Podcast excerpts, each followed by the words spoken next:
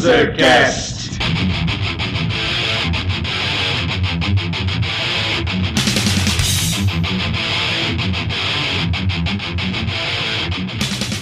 Saudações, mundrugos, esposos, ovelhas da bagaça! Eu sou o Felipe Paz e esse é o!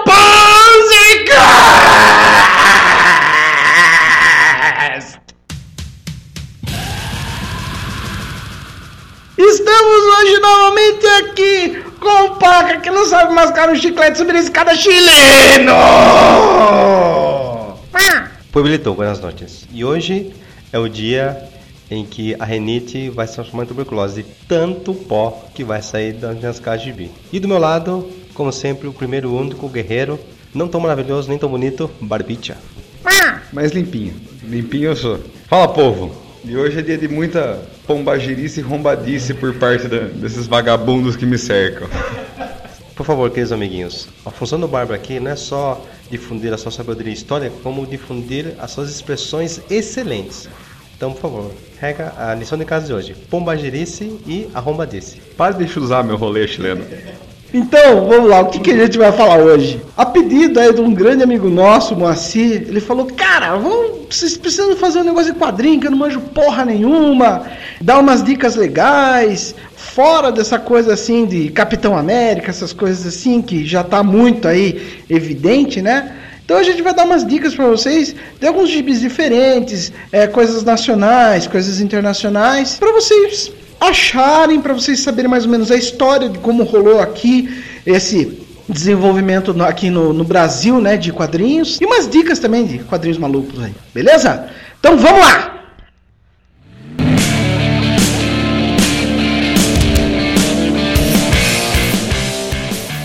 Pueblito, então para começar, vamos com algo bem light, bem tranquilinho. Acho que hum, alguns de vocês devem conhecer a Maurício de Souza Produções e recentemente abrilhantou as bancas com a série eh, graphic novel Turma da Mônica, com quatro números. O primeiro foi o Astronauta, o segundo foi a Turma da Mônica Laços, o terceiro foi o Chico Bento e por último saiu o Piteco.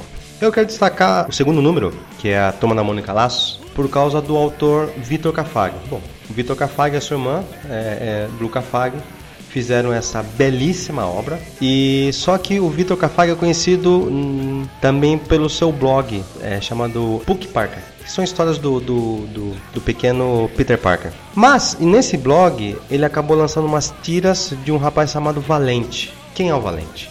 Acho que todo mundo aqui se apaixonou na adolescência. Na época da quinta, sexta série, sempre teve problema, aquela paixonite aguda, aquele amor platônico. E o Valente fala sobre isso, sobre os problemas que nós tivemos na adolescência em relação ao amor. Que a grande pergunta fica: é- existe? É de verdade? Alguém já chorou por isso? Se magoou por isso? Traz meio para a realidade de todo mundo, né? Todo mundo já passou por isso, né? Eu acho que é interessantíssimo assim, porque todo mundo se identifica, né? E o mais interessante é que, como disse, ele é um quadrinho mais leve. Então, o traço do Vitor Cafag é bem simples e tem a coisa bem fofurinha, pois os personagens são todos animais. Por exemplo, o Valente é um cachorro. Então, é legal que até tem uma mocinha que acaba se apaixonando a princesa, é um panda. A grande amiga dele, que é a Bru, é um macaquinho. Então, você acaba tendo essa similaridade com os personagens. E a Panini lançou em três volumes essa série. Tá toda em formato quadrinho mesmo, então você vai ler ela não naquela forma tradicional, ela tá vertical a revista. E a série começa Valente para Sempre. A segundo número é o Valente para Todas e a última é Valente por Opção. Facinho de achar povo, qualquer livraria tem. Algumas bancas que sem cara de, de, de livraria pode achar tranquilo. Também fica a dica. De repente, se você tá apaixonado por alguém, quer algumas dicas, leia história do rapaz que é bem interessante. Bom, se você não catar ninguém, pelo menos você pode dar de presente pra alguém. Bom, o chileno aqui ele deu uma pincelada aqui, um quadrinho que ele é atual. Agora eu vou falar para vocês um pouco aqui como chegou até a atualidade os quadrinhos brasileiros, né? Como eles deram os primeiros passos, como que foi toda essa história, vamos dizer assim, né? Claro que antes do que eu vou falar já tinha algumas coisas de quadrinhos brasileiros, mas o boom mesmo assim veio com os cartunistas, né, que criavam suas obras assim por completo, desenho, história, né? Não, era, não eram presos, assim, mudados aquele estilo americano de ser, né? Um American Way of Life, né? De novo falando aqui. O Brasil, ele tinha muito mais cara, assim, de quadrinhos marginais, sabe? falavam de sexo, drogas, do politicamente correto, do escroto e principalmente dos perrengues que o brasileiro passava, né? Eram quadrinhos de adulto, né, de humor, o que era uma característica muito marcante do Brasil, né? O humor que ele é da recorrência da linguagem que esses cartunistas já vinham, né? Então, o cara levou essa bagagem que ele tinha de comédia para os quadrinhos nacionais na, no começo. É o quadrinho para ler na privada. Exatamente. O quadrinho visceral, anárquico, repugnante, escatológico, sabe? E menos exemplo de conduta, que é meio parecido assim com os quadrinhos americanos, que são até hoje, né? Que são cheios de mimimi. Menos mimimi, uma pancadaria, vamos dizer assim, os, os brasileiros. E nessa vibe, assim, dos anos 60, tudo, teve um jornal que foi muito famoso chamado Pasquim. E dentro do Pasquim tinha entrevistas, ilustrações de vários cartunistas. E depois esse pessoal foi trabalhar com quadrinhos, né?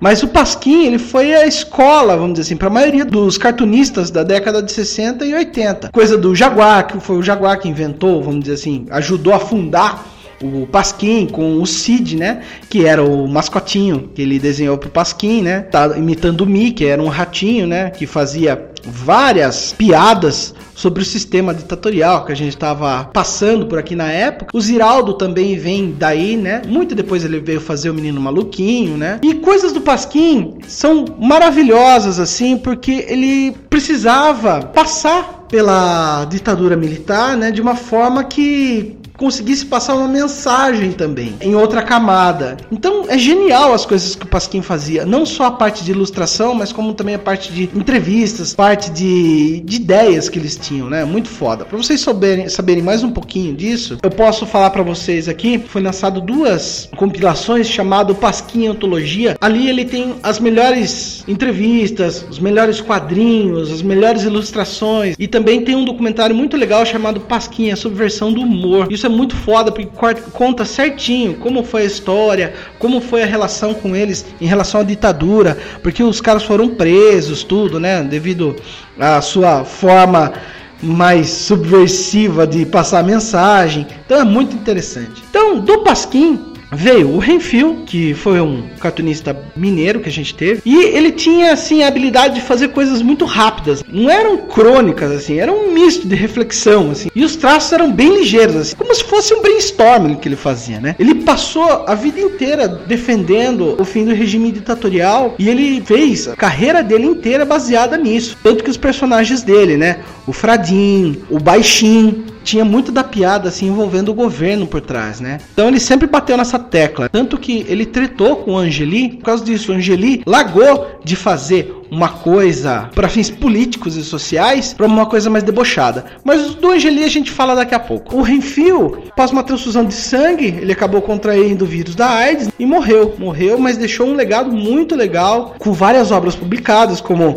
o Diário de um Cucaracha, Hiroshima Meu Amor, Hiroshima Meu Amor não, Hiroshima Meu Humor, porque ele faz uma alusão àquele filme da Nouvelle Vague, é, 10 em Humor, Diretas Já, Renfio na China. Então tudo são obras fantásticas do Renfio com esse viés político que ele sempre teve, muito marca dele. É muito interessante, vale a pena dar uma olhada, né? E agora eu vou entrar na tríade que fez muito sucesso no Brasil, certo? 25 anos de sucesso e, o, o, é muito interessante porque um foi ajudando o outro a se levantar, tudo, e eles trabalharam juntos durante muito tempo também, né? Que, e cada um tem sua particularidade na hora de escrever e na hora de desenhar, mas quando se juntam fica um bagulho fantástico. Que é o caso do Angeli, do Laerte e do Glauco. Vamos começar pelo Angeli. O Angeli, ele entrou na Folha de São Paulo, né? Continua até hoje fazendo as coisas lá, né? Desde os anos 80, né? Ele vem fazendo as coisas para a Folha de São Paulo e também fazendo um monte de personagens e um monte de histórias muito loucas. Caso como Bob Cuspe, a Rebordosa, Maratara, é, os Escrotinhos, que é uma coisa bem escatológica e ao mesmo tempo bem urbana, assim, você sente bem São Paulo mesmo, assim, sabe? Bem sujo, assim. Você não só sente isso, como você reconhece alguém nesses personagens. Eu devo destacar a série chamada Esqueleto com Banana, que praticamente fez a minha adolescência, fez parte da minha adolescência. Entre meio a heróis, capas e roupas coloridas, tinha sempre uma escatologia do Esqueleto com Banana ali do meu, no, no meu lado ali. Chiclete com Banana, nos anos 80, ela foi lançada pela E foi um puta de um sucesso, né? Esses personagens do Angeli, eles vira, ficaram muito famosos. É raro você ver uma pessoa que não conheça, vamos dizer assim, um desses, né? Se não pelo nome, pela fisionomia, né? E tem uma coisa muito interessante, a Rebordosa, que é um dos personagens dele, saiu várias revistas dela, incluindo a morte da Rebordosa, que era uma das personagens mais famosas que ele tinha e ele resolveu matar aquela filha da puta, como ele mesmo fala, né? Tem um curta da Rebordosa chamado Dossiê Rebordosa, que fala dos acontecimentos depois da morte da porra louca, como ela era chamada, né? E ele é bem stop motion, assim, meio Wallace Gromit. É muito legal, dá uma conferida. Claro, depois você dá uma lida na morte da porra louca. Já falando em animação, tudo, existe também um, um filme baseado no personagem Woodstock, que também são criações do Angeli e mostra dois amigos que ainda vivem nos anos 60 ainda. E o engraçado é que um dos dois tem um filme chamado Ozzy, é um filme conflito entre o pequeno Ozzy, o metaleiro, e dois setentões ao som de Mamas e the Papas, Jefferson Airplane, essas maluquices todas. Agora vamos dar uma pincelada na história do Laerte. O Laerte, ele participou de diversas publicações aí, né? Com o Balão e o Pasquim também, como eu falei, o Pasquim é uma escola, né? Tá aí provando, né? Ele colaborou também com as revistas, isto é, Folha de São Paulo. Aliás, Folha de São Paulo, quem chamou ele foi o próprio Angeli para fazer algumas coisas lá, né? E em conjunto com o Angeli e com o Glauco, eles fizeram um monte de coisa, desenharam várias tiras dos Los Três Amigos. Para destacar alguns personagens aqui que eu gosto muito do Laerte é o Deus, Deus segundo Laerte. Tem várias publicações em relação a esse personagem. Temos o Gatos, temos Hugo, para principiantes. E também temos a maior, pelo menos para mim, revista, os maiores personagens de todos os tempos brasileiros: Os Piratas do Tietê. Esses são foda, porque eles trocaram os oceanos, os sete mares aí, pelo rio Tietê. Agora imagine um galeão espanhol gigante navegando pelo rio Tietê. Quando eles têm fome, eles vão no play center, comem a orca. Eles sequestram um japonês oveiro pedem a espada do Jaspion em resgate. Assim, é muito foda. Piratas do TT, ele tem uma tirada com as coisas brasileiras e ao mesmo tempo que tá rolando assim na mídia da época, que é muito legal. Igual o aparecimento da Nossa Senhora da Aparecida no Rio Tietê, que o capitão vira uma freira. E é muito foda. Olha, vale a pena. Saiu uma revista, na verdade, parece até um livro muito bem feito, né? É um compilado em ordem cronológica com todas as histórias feitas do Laerte com o Pirata do Tietê. Exato. O nome dela é Piratas do Tietê, a saga completa. Vale a pena vocês terem os três volumes. E no terceiro volume tem o roteiro da peça de teatro do Piratas do Tietê chamada Piratas do Tietê, o filme, que foi estreado lá no Teatro do SESI em São Paulo, há um tempo atrás. E, puta, eu nem fiquei sabendo da existência disso. Só para animar a galerinha a, a, ler essa série, presta atenção que o Batman tá presente, só que se vocês conhecem um vídeo chamado Batman Foi da Fruta, é esse Batman que tá lá. Eu acho que esse papo foi até inspirado, cara, não é possível, é muito igual, é muito igual. E fechando aí a nossa tríade, a gente tem o Glauco, ele tem vários personagens também antológicos, que é a Casa do Geraldão, Casal Neuras, Dona Marta. Os três seriam subversivos, acho que é uma palavra boa para definir os três, assim. Muito subversivo quando dos três. Exatamente. E é muito louco que ele fez parte também dos redatores da TV Pirata. Ele fez algumas coisas junto com o Laerte pra TV Colosso. Ambos trabalharam na Rede Globo, né? E não é à toa que na época a TV Pirata era uma coisa legal, sabe? Hoje tá ultrapassada porque os temas mudaram, a política mudou, mas na época era muito interessante. Não é à toa, tinham gênios por trás. E o Glauco, ele tinha um humor bem ácido mesmo, sabe? Piadas rápidas e um traço muito, muito limpo, assim, sabe? Nas próprias palavras dele, ultra sofisticado no pensamento. Tem coisas assim maravilhosas, histórias do Geraldão, né? Que ele tem um monte de seringa no nariz. Ele é, queria porque queria comer a mãe dele. Eu acho que dos três ele é o mais escrachado, né? E ele tem várias obras também, como Minorias, Abobrinhas na Brasilônia, o Geraldão e mais uma caralhada de coisa aí. O pessoal deve ter acompanhado também que ele teve uma morte aí meio complicada, que um cara chegou lá na, na, casa dele, tudo, assassinou o filho dele. Ele ficou mais famoso, vamos dizer assim, por isso hoje em dia a galera atual sabe existência do Glauco, acho que mais por isso do que por seus quadrinhos, né? Os quadrinhos hoje não estão muito na moda assim, né? Em relação aos três, também, né? As obras que eles lançaram juntas, tem os Los Três Amigos, coletâneas publicadas, coisa do Três Mãos Bobas, sexo é uma coisa suja. E, pô, vale a pena você dar uma olhada também nesse trabalho em conjunto deles, que é muito engraçado. não vou ficar dando spoiler aqui, mas procure principalmente Los Três Amigos, que é demais. A última dica que eu tenho para vocês aqui é um documentário dos anos 80 sobre quadrinhos brasileiros. Bom, esse documento especial passado na manchete. É uma série de programas, vou dizer que é parecido com o Globo Repórter. Fala de vários temas, desde, sei lá, sexo, punks e até os quadrinhos underground. É realmente é uma boa pedida. É antigo,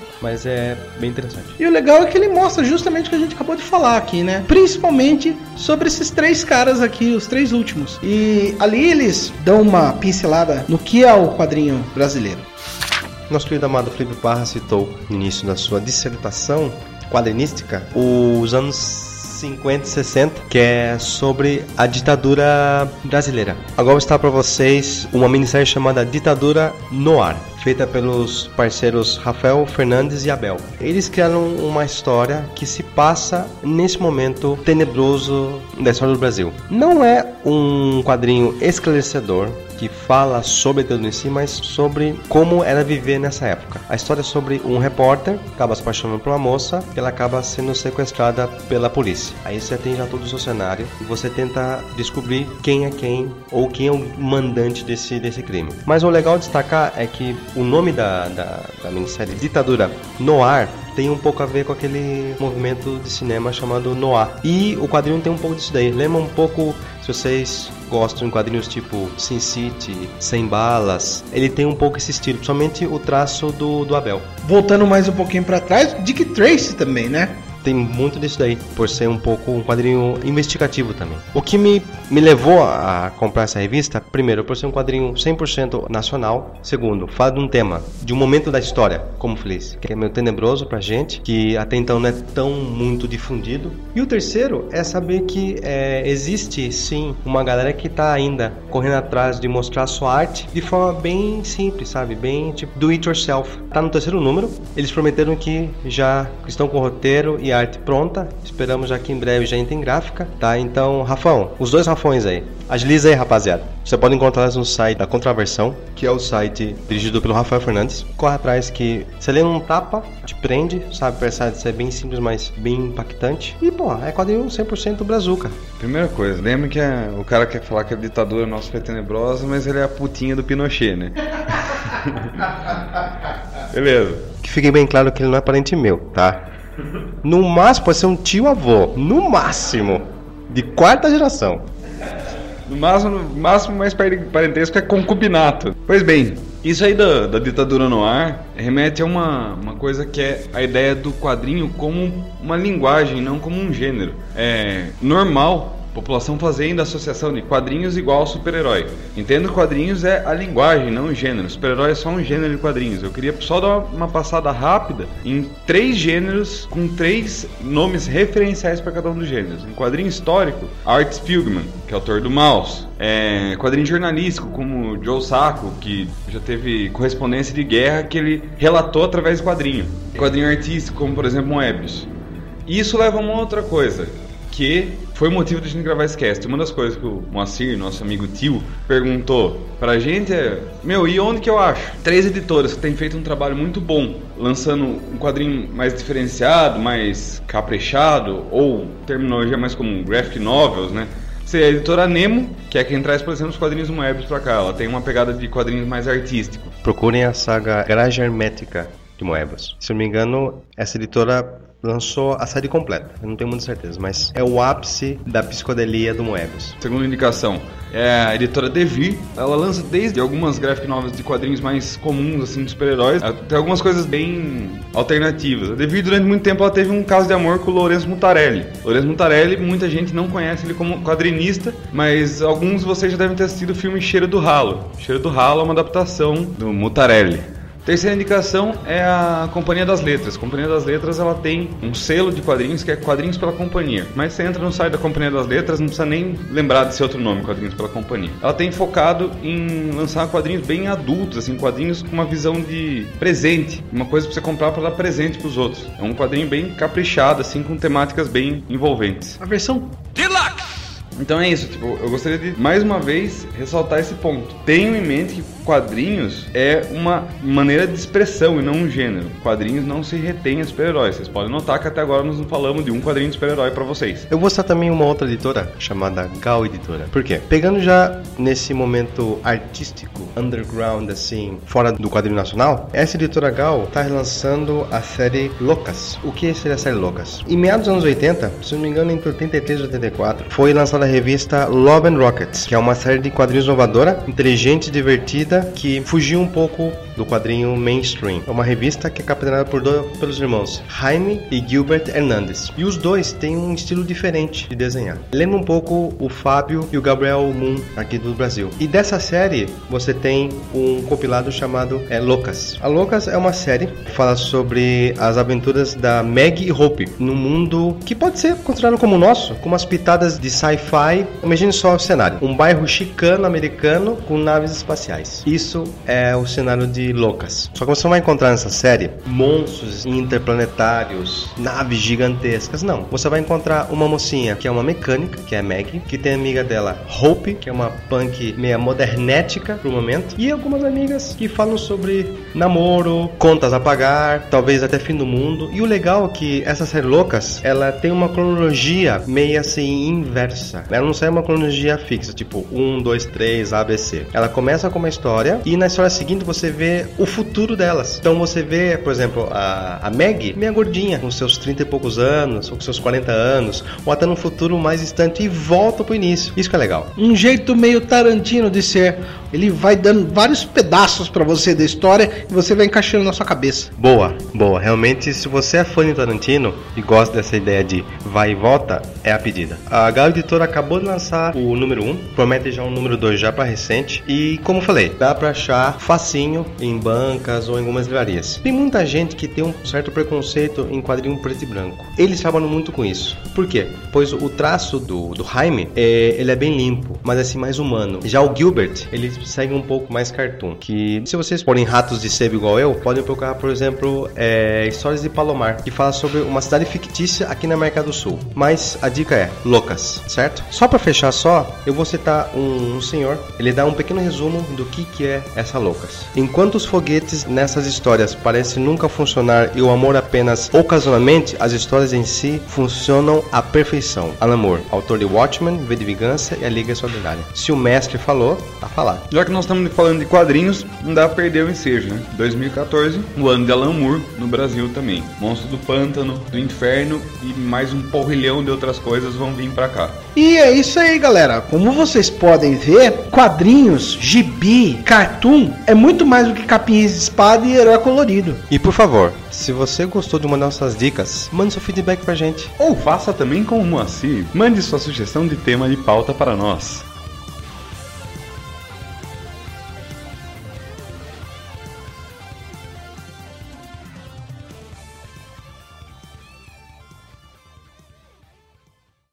Galera, para achar a gente, o Panzercast na web aí, o chileno vai dar as dicas onde você acha no Twitter, onde você acha no Facebook, é, blog, tudo. Chileno, mete o pé. É, Publito, seguinte, Facebook, como vocês fazem para nos achar no Facebook? Duas maneiras, facebook.com.br pzcast ou naquele aquele ícone de buscar Panzercast. Twitter, Twitter, o nosso é, é o arroba pzcast, tudo junto, tá?